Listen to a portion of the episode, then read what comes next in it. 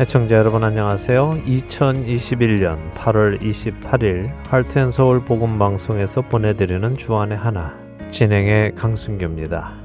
지난 한 주도 사라져 없어질 세상의 지식들이 아니라 우리의 생명 되시는 주님을 알아가신 여러분 되셨으리라 믿습니다.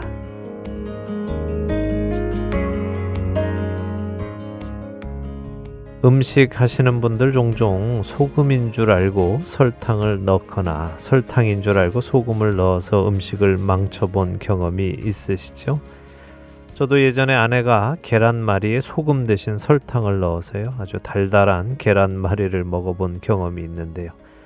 그래서 저희 집은 설탕을 담는 용기와 소금을 담는 용기를 전혀 다른 용기를 사용합니다. 그렇게 서로 다른 용기를 사용하니 설탕을 소금으로 착각하거나 소금을 설탕으로 착각하는 일이 없더군요. 그런데 얼마 전 아프리카 나이지리아의 한 마을에서 아주 끔찍한 사고가 있었습니다. 설탕을 소금으로 착각하는 정도가 아니라 독성 화학 물질을 소금으로 착각하여 음식에 넣었다가 스물네 명이나 되는 가족이 숨지는 사고가 난 것입니다. 음식을 먹은 사람은 모두 스물네 명, 음식을 맛만 본 사람은 두 명, 총 스물여섯 명이 음식을 맛보았는데 음식을 먹은 스물네 명은 모두 사망하고 맛을 보기만 한 두 명은 현재 병원에서 치료 중에 있다는 소식입니다.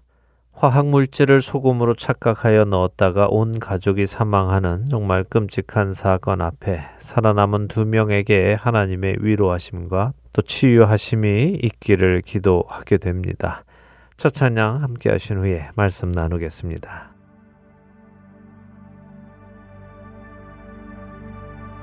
예수님은 누구신가? 우는 자의 위로와 없는 자의 풍성이며 전한 자의 높음과 잡힌 자의 노임되고 우리 기쁨 대신에 죽은 자의 부활되고 우리 생명 대신에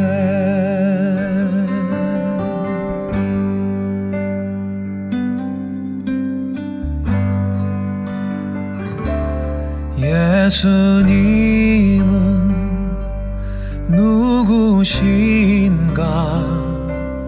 약한 자의 강함과 눈먼 자의 빛이시며 병든 자의 고침과 만국인의 구주시며 모든 왕의 왕이요 심판하신 주님 되고 우리 영광 대신에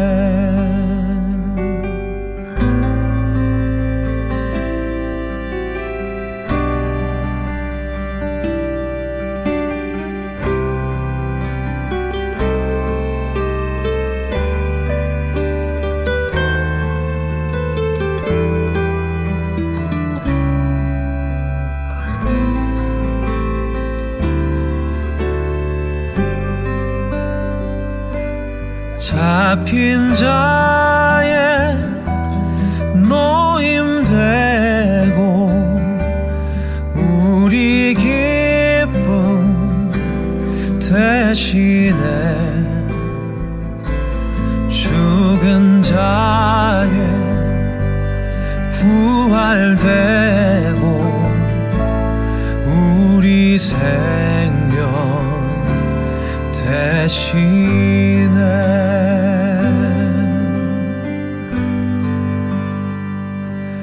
내 영혼에 비치시며 우리 소망 대신에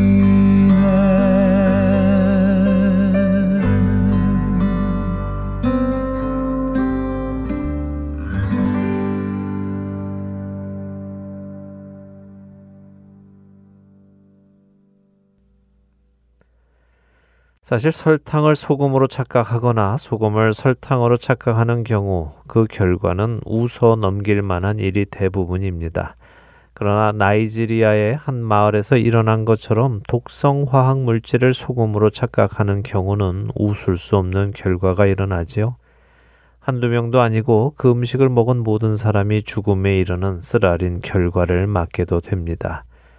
비슷하지만 전혀 다른 결과를 가지고 올 수 있는 것들, 더욱이 그 결과가 생명과 사망으로 나뉠 수 있는 것들이라면 우리는 정말 주의 깊게 그런 것을 살펴보아야 할 것입니다.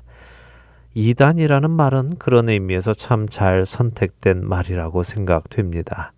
다를 이, 끝단. 끝이 다르다는 의미의 이단은 결국 서로 비슷해 보이지만 그 결과는 전혀 다른 것을 의미하지요. 이스마엘과 이삭, 이 둘은 서로 비슷한 점이 많습니다. 이들의 아버지는 모두 믿음의 조상 아브라함입니다. 또 이들의 법적 어머니는 사라이지요. 그러나 친모는 다릅니다. 이스마엘의 친모는 사라의 몸종 하갈이었습니다. 이스마엘이 사라의 몸종 하갈에게서 태어났기에 법적 어머니는 하갈의 주인인 사라가 맞지만 실제 그의 어머니는 하갈이었죠. 그렇기에 성경은 이삭과 이스마엘을 이렇게 표현합니다. 기록된 바 아브라함에게 두 아들이 있으니 하나는 여종에게서 하나는 자유 있는 여자에게서 낳았다 하였으며 갈라디아서 사 장 이십이 절의 말씀입니다. 성경은 아브라함에게 두 아들이 있는데 하나는 여종에게서 또 하나는 종이 아닌 자유인에게서 낳았다고 그 둘이 비슷해도 전혀 다른 것을 말씀하십니다.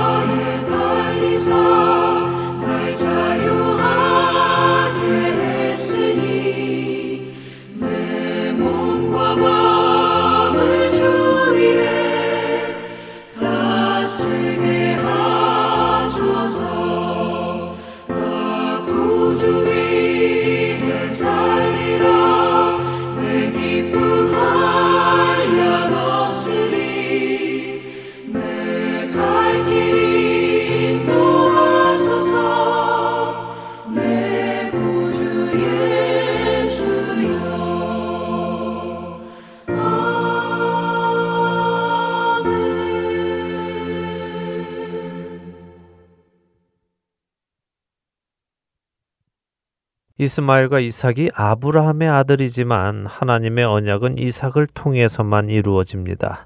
둘은 비슷해도 전혀 다르지요.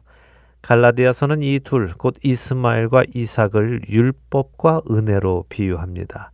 기록된 바 아브라함에게 두 아들이 있으니 하나는 여종에게서 하나는 자유 있는 여자에게서 낳았다 하였으며, 여종에게서는 육체를 따라 낳고 자유 있는 여자에게서는 약속으로 말미암았느니라.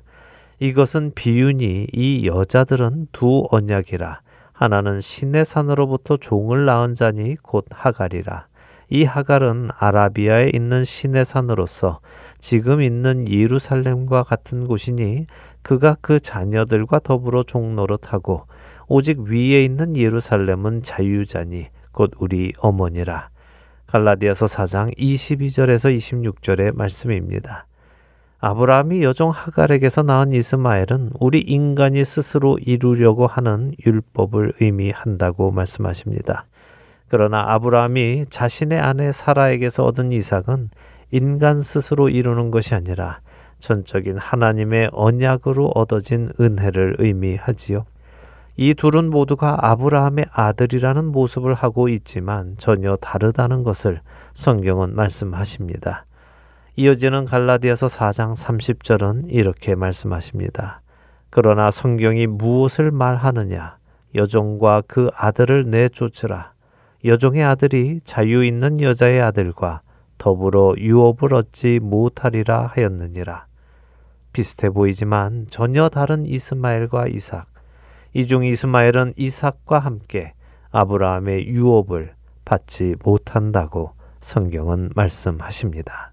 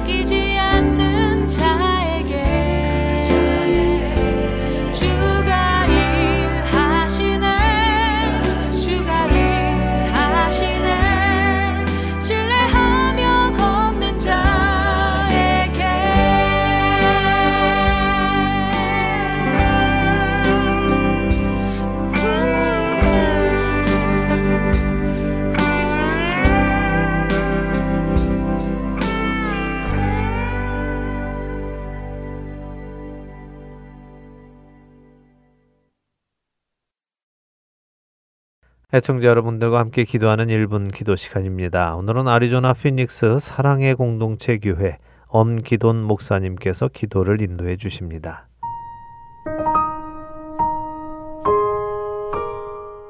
하트 앤 서울 복음방송 일 분 기도 시간입니다. 저는 피닉스 사랑의 공동체 교회를 담임하고 있는 엄기돈 목사입니다. 오늘의 기도는 용서해야 함을 알지만 용서하지 못하고 살아가는 분들을 위해서 기도하기를 원합니다. 우리는 서로 관계를 맺으면서 살아갑니다. 그 관계 속에서 때로는 상처를 받기도 하고 상처를 주기도 합니다. 오랜 세월 동안 상처를 받게 되면 그 상처는 깊어집니다. 때로는 짧은 시간이지만 큰 충격으로 인해 깊은 상처를 받게 되는 경우도 있습니다. 시간이 흘렀다고 기억에서 잊혀졌다고 용서가 되는 것은 아닙니다. 여전히 그 상처는 남아 있습니다.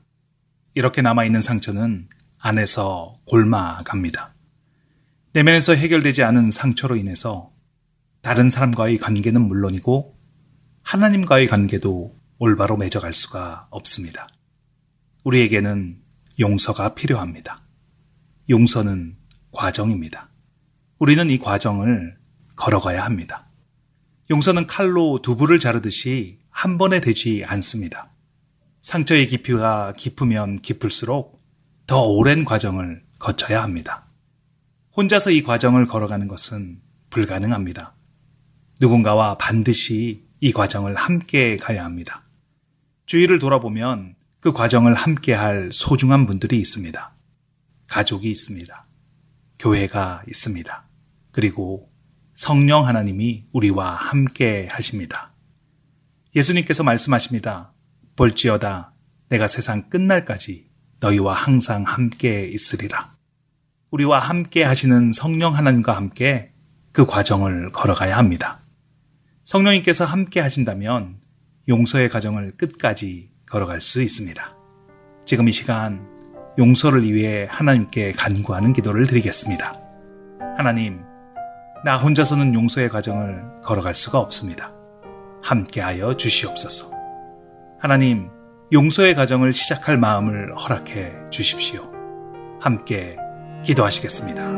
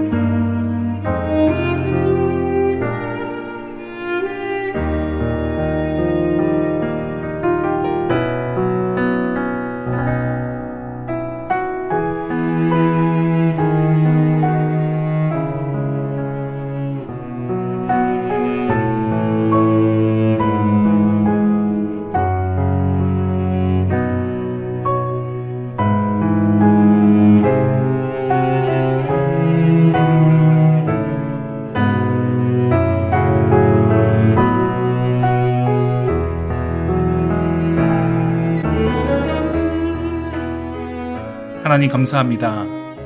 시간이 지나면 끝이 날 줄 알았습니다.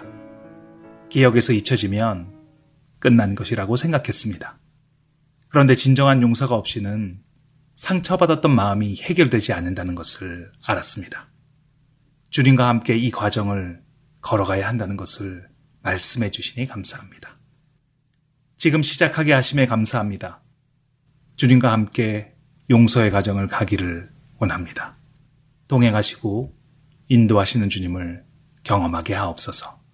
감사드리며 예수님의 이름으로 기도합니다. 아멘.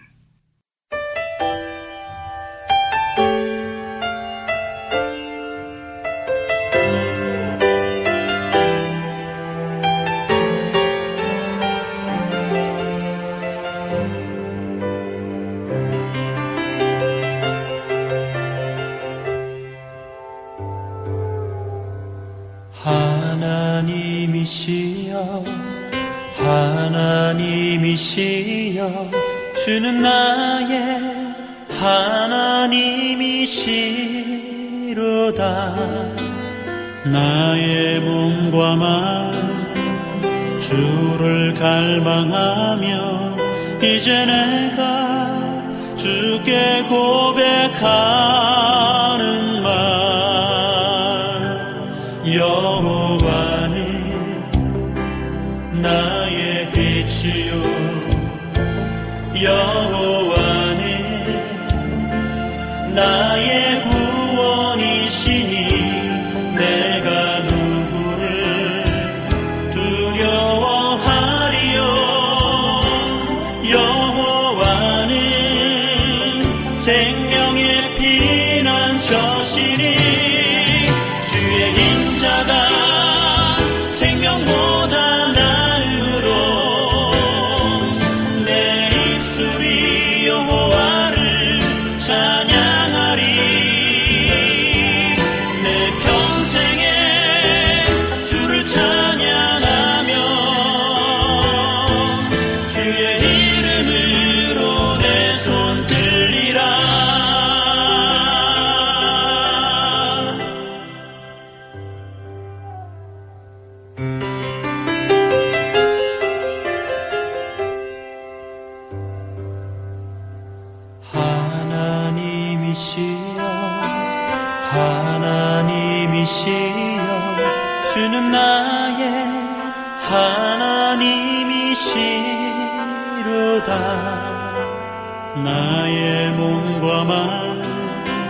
주를 갈망하며 이제 내가 주께 고백하는 말,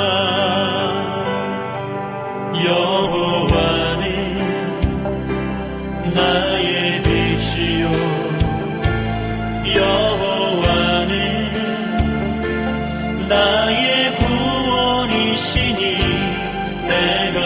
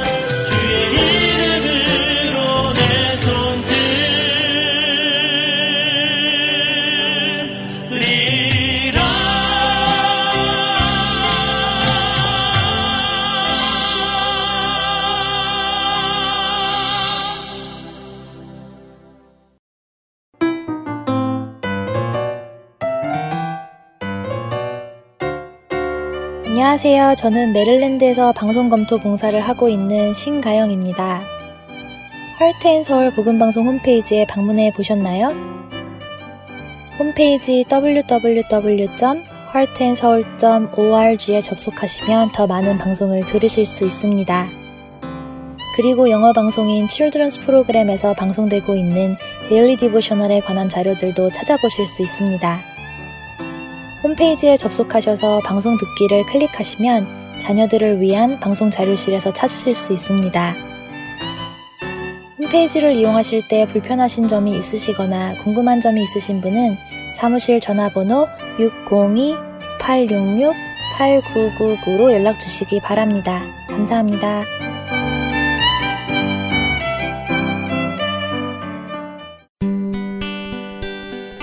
기쁜 소식 사랑으로 땅끝까지 전하는 Heart and Soul.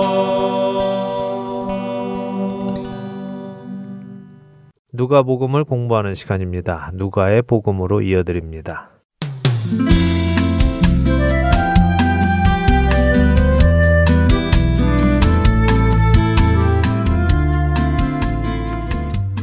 애청자 여러분 안녕하세요. 누가복음 진행의 한혜진입니다. 네, 여러분 안녕하세요. 강승규입니다. 이스라엘의 백성들과 특별히 이스라엘의 지도자들인 바리새인들과 서기관들에게 하나님 나라의 진리를 전하시는 예수님의 모습을 누가복음 오 장을 통해 보았습니다. 네.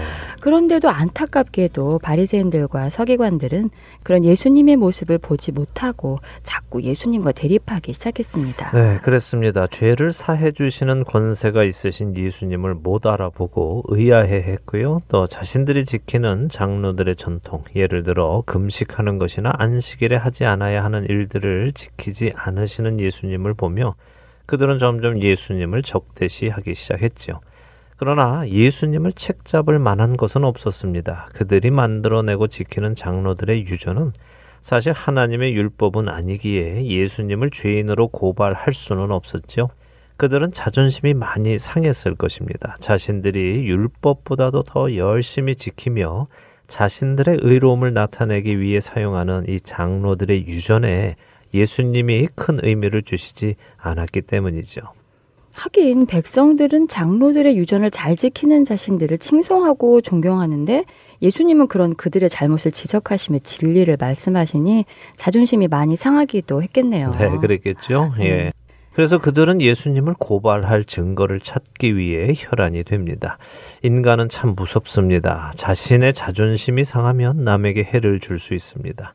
자신이 옳다는 것을 증명하기 위해 남을 틀리다고 만들기도 하죠.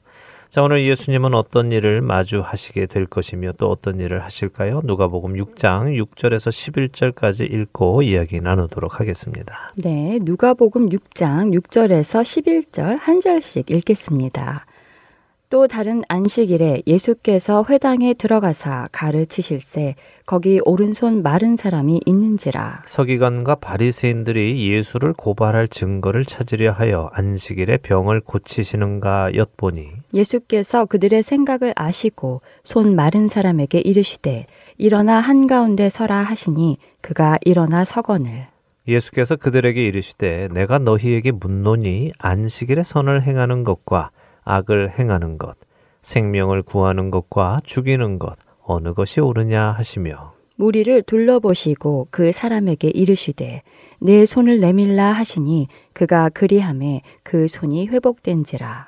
그들은 노기가 가득하여 예수를 어떻게 할까 하고 서로 의논하니라. 음. 자, 앞서서 안식일에 예수님의 제자들이 밀밭을 지나다가 밀 이삭을 잘라 손으로 비벼서 먹은 것을 가지고 바리새인들이 당신의 제자들이 안식일에 못할 일을 했다라고 추궁을 했습니다. 그런 그들에게 예수님께서는 진설병을 먹은 다윗의 이야기를 해주셨죠. 그러자 바리새인들은 더 이상 예수님을 추궁할 수 없게 되었습니다. 예수님을 추궁하면 자신들이 떠받드는 다윗도 잘못했다라고 말을 하는 것이 되기 때문입니다. 그래서 이런 일이 있고 얼마 후에 또 다른 안식일에 한 사건이 있습니다. 예수님이 어디서 무엇을 하십니까? 회당에서 가르치셨다고 하시네요. 네. 역시 늘 하시던 대로 백성들을 가르치시는군요. 네, 그렇습니다. 늘 그렇게 회당에서 가르치시는 그때에 그 자리에 어떤 사람이 하나 있었습니다. 누굽니까? 오른손 마른 사람이라고 하네요. 네. 손이 마른 사람은 어떤 사람일까요? 잘 상상이 안 되는데요. 네, 그렇죠. 상상하기 네. 어려운 표현입니다. 원어를 찾아보면요. 마르다 하는 것은 말 그대로 습기가 없어서 마른 것을 의미합니다. 네. 초기 기독교 사상 중에는 에비온파라는 파벌이 있었습니다. 이들은 예수님을 메시아로는 믿었지만 예수님의 신성과 처녀 잉태 같은 사실은 또 받아들이지 않았습니다. 그래서 당연히 이단으로 지정이 되었는데요. 근데 그들이 기록한 문서 중에 여기 손 마른 사람의 이야기가 있습니다. 그 기록에 의하면 이 손 마른 사람은 원래 석공이었다고 해요. 석공이요? 네. 돌을 다듬는 사람 말인가요? 맞습니다. 돌을 다듬는 그런 석공입니다. 그런데 일을 하다가 어느 날 사고로 오른팔을 다치게 되었고 그 팔을 사용하지 못하다 보니 그 팔에 피도 통하지 않고 점점 팔이 말라서 오그라들었다 이렇게 기록을 하고 있습니다. 네. 뭐 예수님의 신성과 처녀 잉태를 인정하지 않는 이단 집단이니 뭐 그리 신빙성이 있는 기록은 아니겠지만 그래도 당시에 손 마른 사람을 설명해 놓은 기록이기에 이해하는 데는 조금이라도 도움이 되지 않을까 해서 설명을 드립니다. 아, 그러니까 석공으로 일하다가 팔을 다치고 그 다친 팔에 피가 통하지 않아 말라 오그라들었다. 그런 경우라는 말씀이시군요. 네, 그래서 현대인의 성경이나 새 번역 등은 이 사람을 손이 오그라든 사람 이렇게 번역을 하고 있습니다. 네. 뭐 이유야 어쨌든 간에 그의 손과 팔이 오그라들어서 행동하기 어려운 사람입니다. 사실 이 사람의 이야기는 마태와 마가 복음에도 등장을 합니다. 그러나 마태와 마가는 단순히 그의 손이 말랐다 이렇게 기록한 것에 비해서 누가는 역시 의사답게 어떤 손인지를 기록하고 있죠. 네, 그렇군요. 오른손 마른 사람이라고 어느 쪽 손인지도 기록하고 있네요. 네, 그렇게 우리는 또 상상을 할 수 있습니다. 네.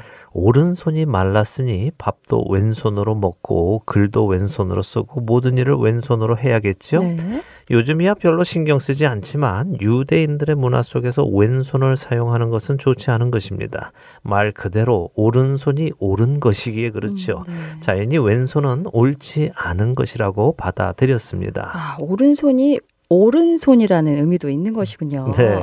또 다른 말로는 우리 바른손이라고도 하죠. 네. 네. 그것도 그렇네요. 오른손이 바른손이군요. 그렇게 생각하니 우리 한국 문화에서도 오른손을 쓰는 것이 옳다는 것을 찾을 수 있네요. 맞습니다. 자, 이런 문화 속에서 오른손을 사용하지 못하는 사람은 안타까운 사람이고 불행한 사람으로 여겨졌겠죠. 네. 바로 이런 사람이 여기 회당에 있습니다.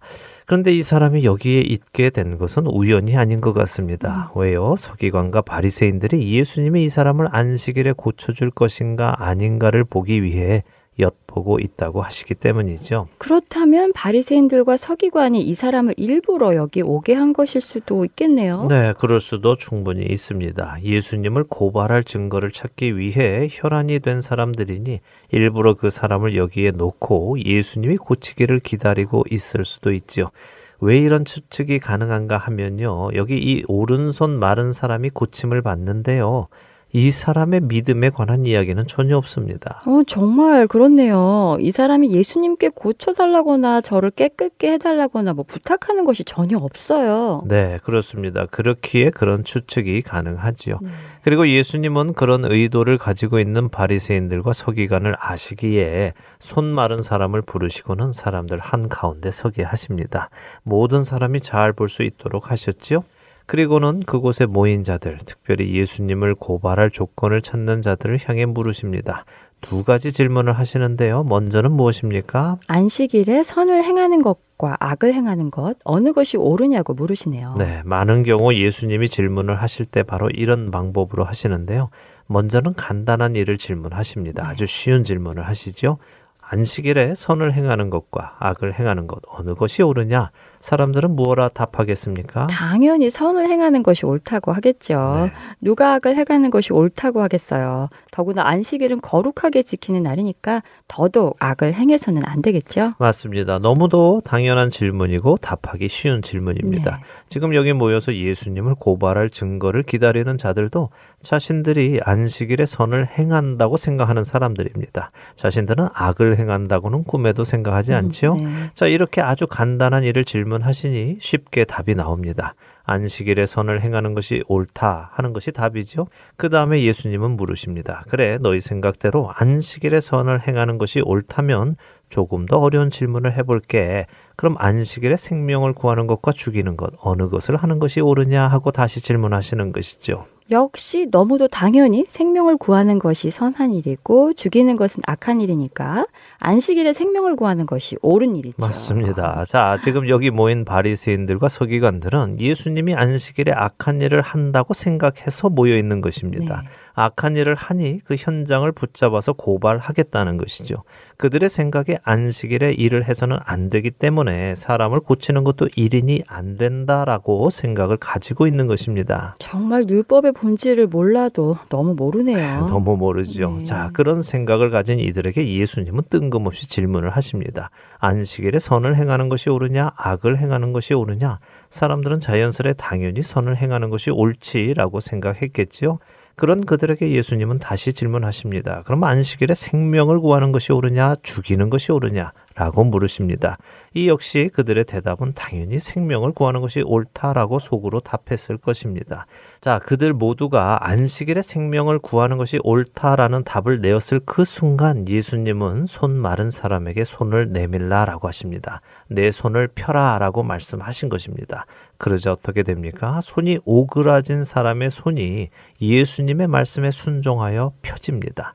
회복이 된 것입니다. 예수님이 안식일에 생명을 구하시는 선한 일을 하신 것입니다. 그러니 모세의 율법에 위배되지 않습니다. 오히려 선한 일을 하신 것이죠. 그런데 이를 본 사람들의 반응이 어떻습니까? 노기가 가득하여 예수를 어떻게 할까 하고 서로 의논까지 했다고 하시네요. 네, 같은 장면을 기록한 마태복음과 마가복음은 이들이 화가 나서 어떻게 예수를 죽일까 의논했다고 기록하고 계시죠. 특히 마가복음 삼 장은 바리새인들이 헤롯 땅과 함께 만나서 예수를 어떻게 죽일까 의논했다고 더 자세히 설명을 합니다. 헤롯 땅이요? 네. 헤롯 땅은 누구인가요? 헤롯 왕을 지지하는 사람들의 모임인가요? 예, 맞습니다. 헤롯 땅은 헤롯 왕조를 지지하는 파당입니다. 네. 헤롯 왕조를 왕으로 세워준 것은 로마 제국인데요. 로마에 의해 헤롯이 왕이 되어서 이스라엘 지역을 다스리는 것이죠. 그러니 헤롯 땅은 로마 제국과 친하겠습니까? 아니겠습니까? 당연히 친할 것 같은데요. 자신들이 지지하는 헤롯 왕조에게 권력을 주는 자들이니까요. 그렇습니다. 그럼 바리새인들은 어땠을까요? 그들도 로마 제국과 친했을까요? 그렇지 않지요. 우리는 이미 바리새인들이 로마의 세금을 거두어주는 세리들을 가장 큰 죄인으로 생각하는 것을 보았습니다. 그랬네요. 그렇다면 그들은 로마를 싫어했겠네요.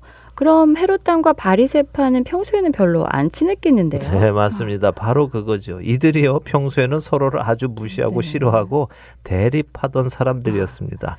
그런데 예수라는 한 인물, 자신들의 공통의 적이 나타나니까 네. 예수님을 없애기 위해 한 편이 되는 것이죠. 이것은 철저한 세상의 모습을 보여줍니다. 세상은 어제의 동지가 오늘의 적이 되고 어제의 적이 오늘의 동지가 된다고 하죠. 네. 왜 그렇습니까? 다 이익 관계 때문에 그렇습니다. 자신에게 이익이 되면 동지도 적이 될 수 있고 적도 동지가 될 수 있죠. 자, 바리새인들은 예수님의 진리의 가르침을 듣고도 그것을 받아들이지 않았습니다. 더 나아가 예수님을 죽이려 의논을 시작합니다. 정말 이해가 안 되네요. 예수님의 말씀에서 분명 안식일에 생명을 살리는 일이 선한 일이며 선한 일을 안식일에 하는 것이 옳다는 것이 증명이 되었는데도 예수님의 행동을 받아들이지 않고 화를 낸다는 것이요. 네, 그래서 제가 처음에 말씀드린 것입니다. 네. 악은 진리를 받아들이지 않습니다. 진리는 상관없이 자신이 옳은 것을 증명하기 위해 진리도 틀린 것으로 만드는 것이 악입니다. 이 사실을 잘 기억하시기 바랍니다. 자, 또 다음 이야기를 읽어보죠. 누가복음 육 장 십이 절에서 십육 절 읽어보겠습니다. 누가복음 육 장 십이 절부터입니다. 이때 예수께서 기도하시러 산으로 가사 밤이 새도록 하나님께 기도하시고 밝음에 그 제자들을 부르사 그 중에서 열두를 택하여 사도라 칭하셨으니 곧 베드로라고도 이름을 주신 시몬과 그의 동생 안드레와 야고보와 요한과 빌립과 바돌로메와 마테와 도마와 알페오의 아들 야고보와 셀롯이라는 시몬과 야고보의 아들 유다와 예수를 파는 자 될 가롯 유다라. 이제서야 예수님께서 제자들을 택하시는 장면이 나오네요. 네, 뭐 제자라기보다 사도를 택하시는 것이죠. 왜 이제야 이 이야기가 나오겠습니까? 예수님은 이스라엘에 오셨습니다. 그리고 그분이 구약에 기록된 메시아이심을 가버나움에서 사역하시며 나타내셨습니다. 나병 환자를 깨끗게 하시고 중풍병자를 통해 죄사함의 권세가 있음을 나타내셨습니다. 네. 죄인들을 불러 그들을 회개시키고 하나님의 자녀가 되게 하십니다.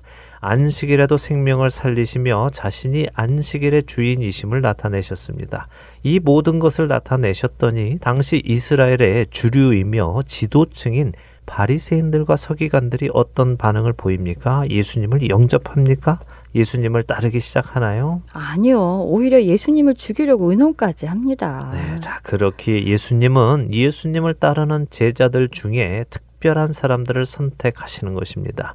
이스라엘의 지도층, 성경을 잘 안다는 사람들은 예수님을 거부했습니다. 그러나 가난하고 배운 것 없는 사람들은 예수님을 따르기로 결정하지요.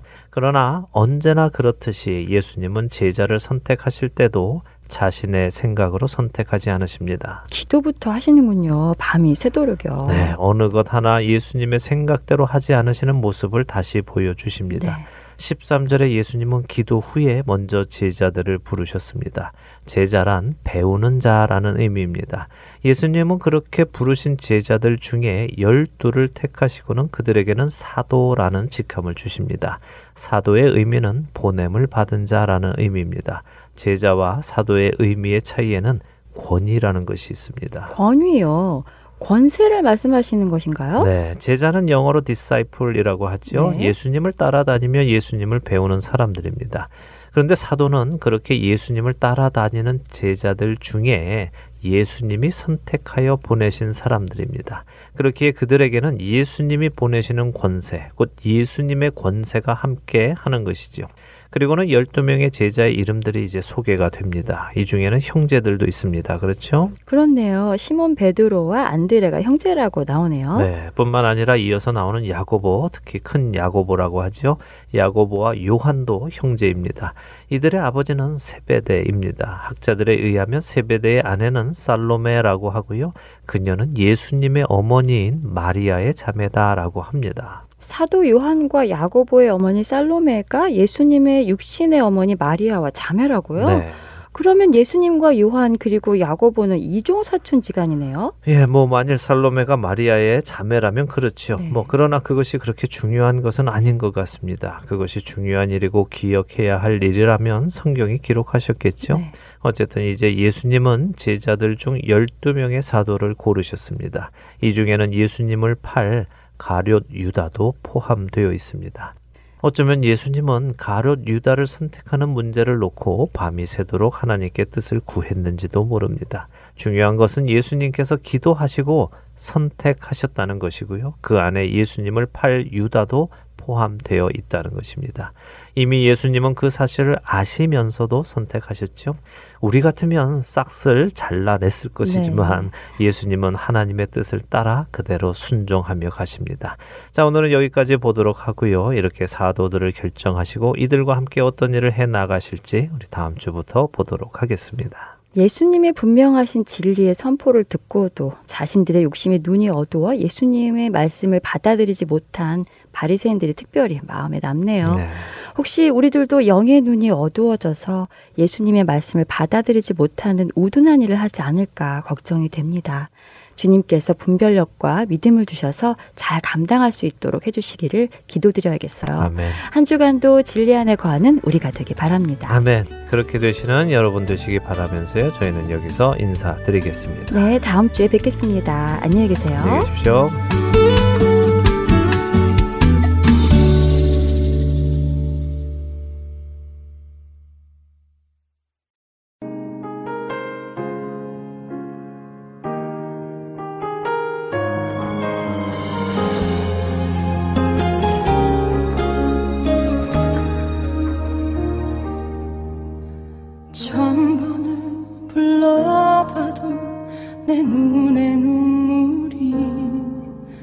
멈추지 않는 것은 십자가의 그 사랑,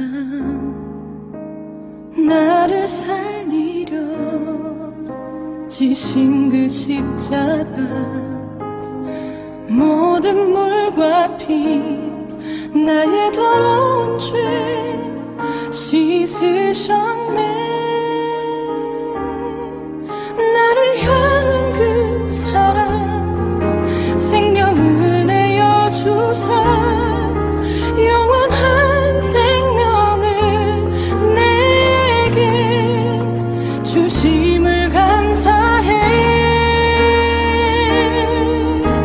삼천 번을 불러도 내 눈에는 눈물이 멈추지 않는 것은 십자가의 그 사랑 나를 살리려 하늘 보좌 버리신 나를 사랑하신 분 그분이 예수요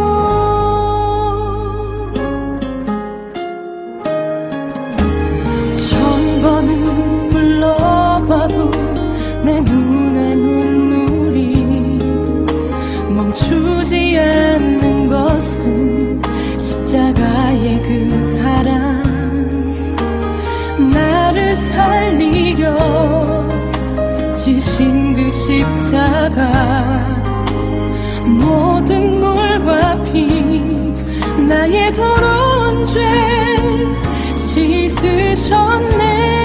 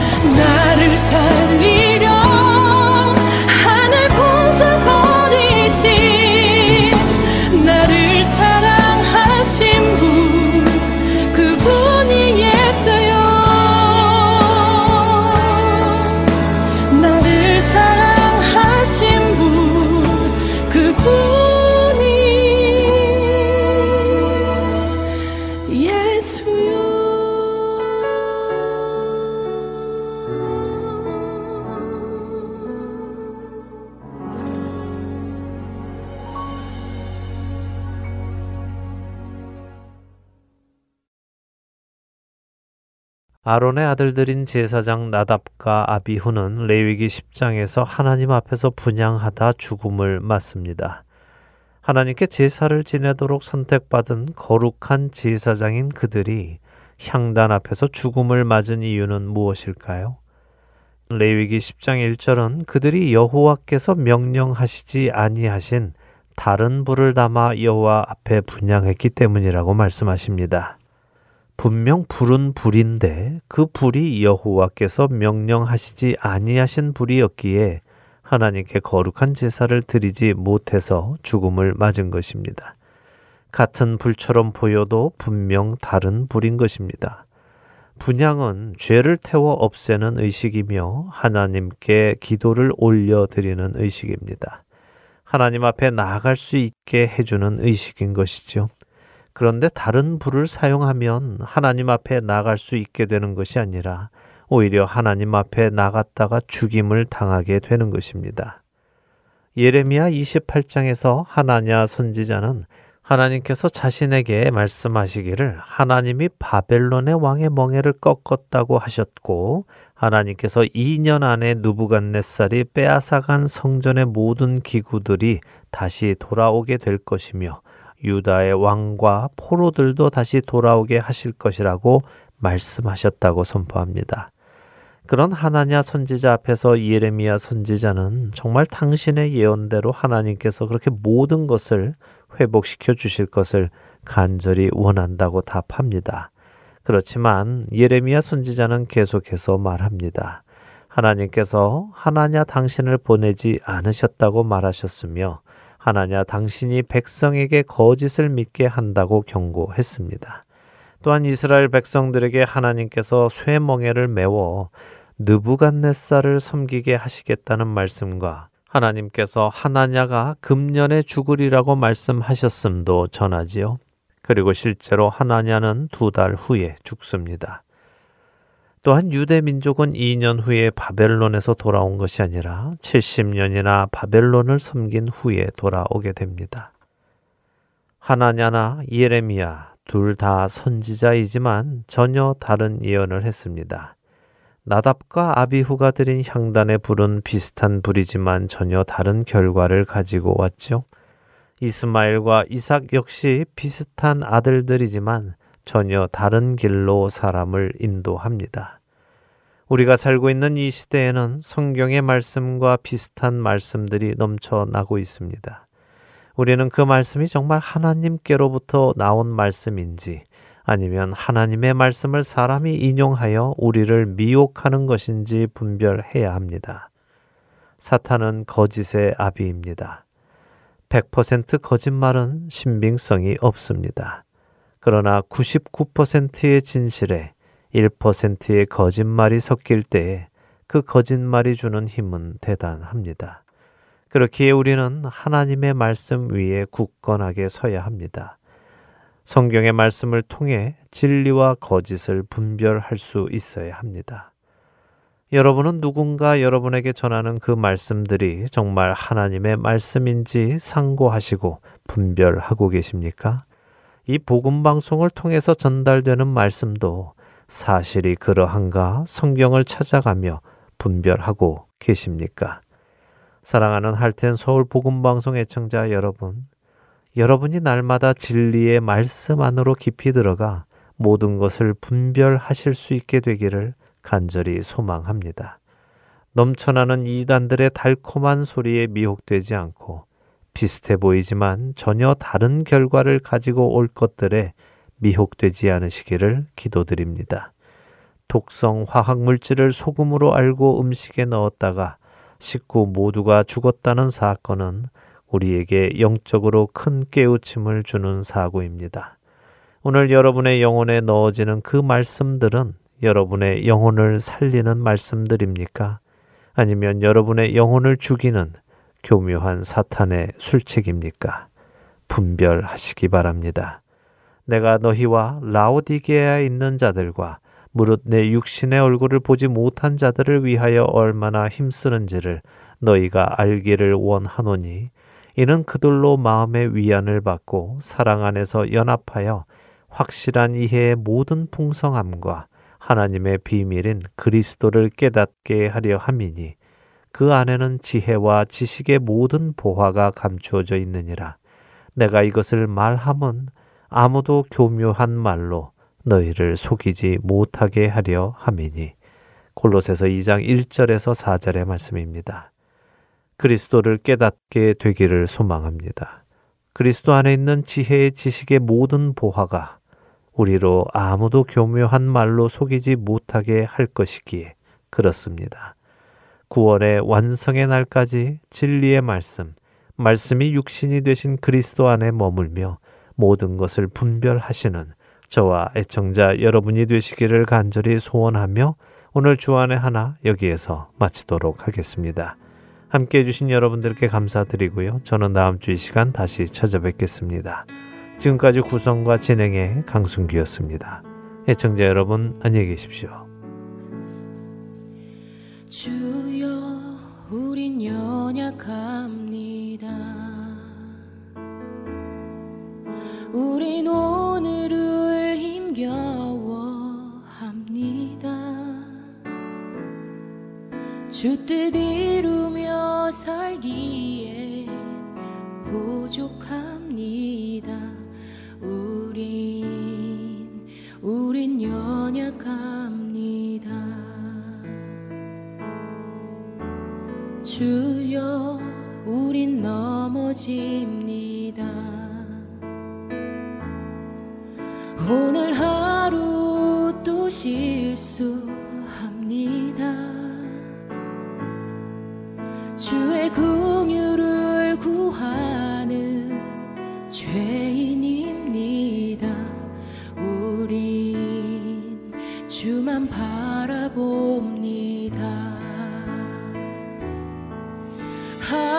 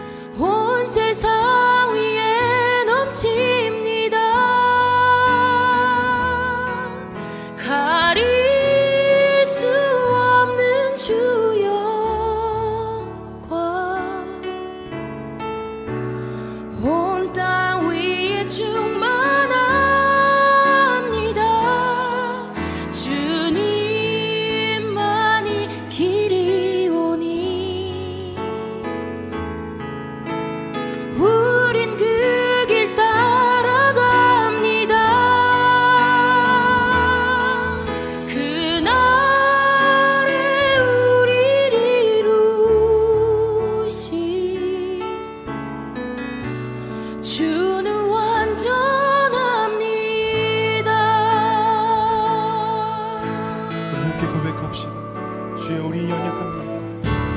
주여 우리 연약합니다. 우리 오늘을 힘겨워합니다. 주뜻 이루며 살기에 부족합니다. 우리 우리 연약합니다. 주여 우린 넘어집니다. 주여 우린 넘어집니다. 오늘 하루 또 실수합니다. 주의 긍휼을 구하는 죄인입니다. 우리 주만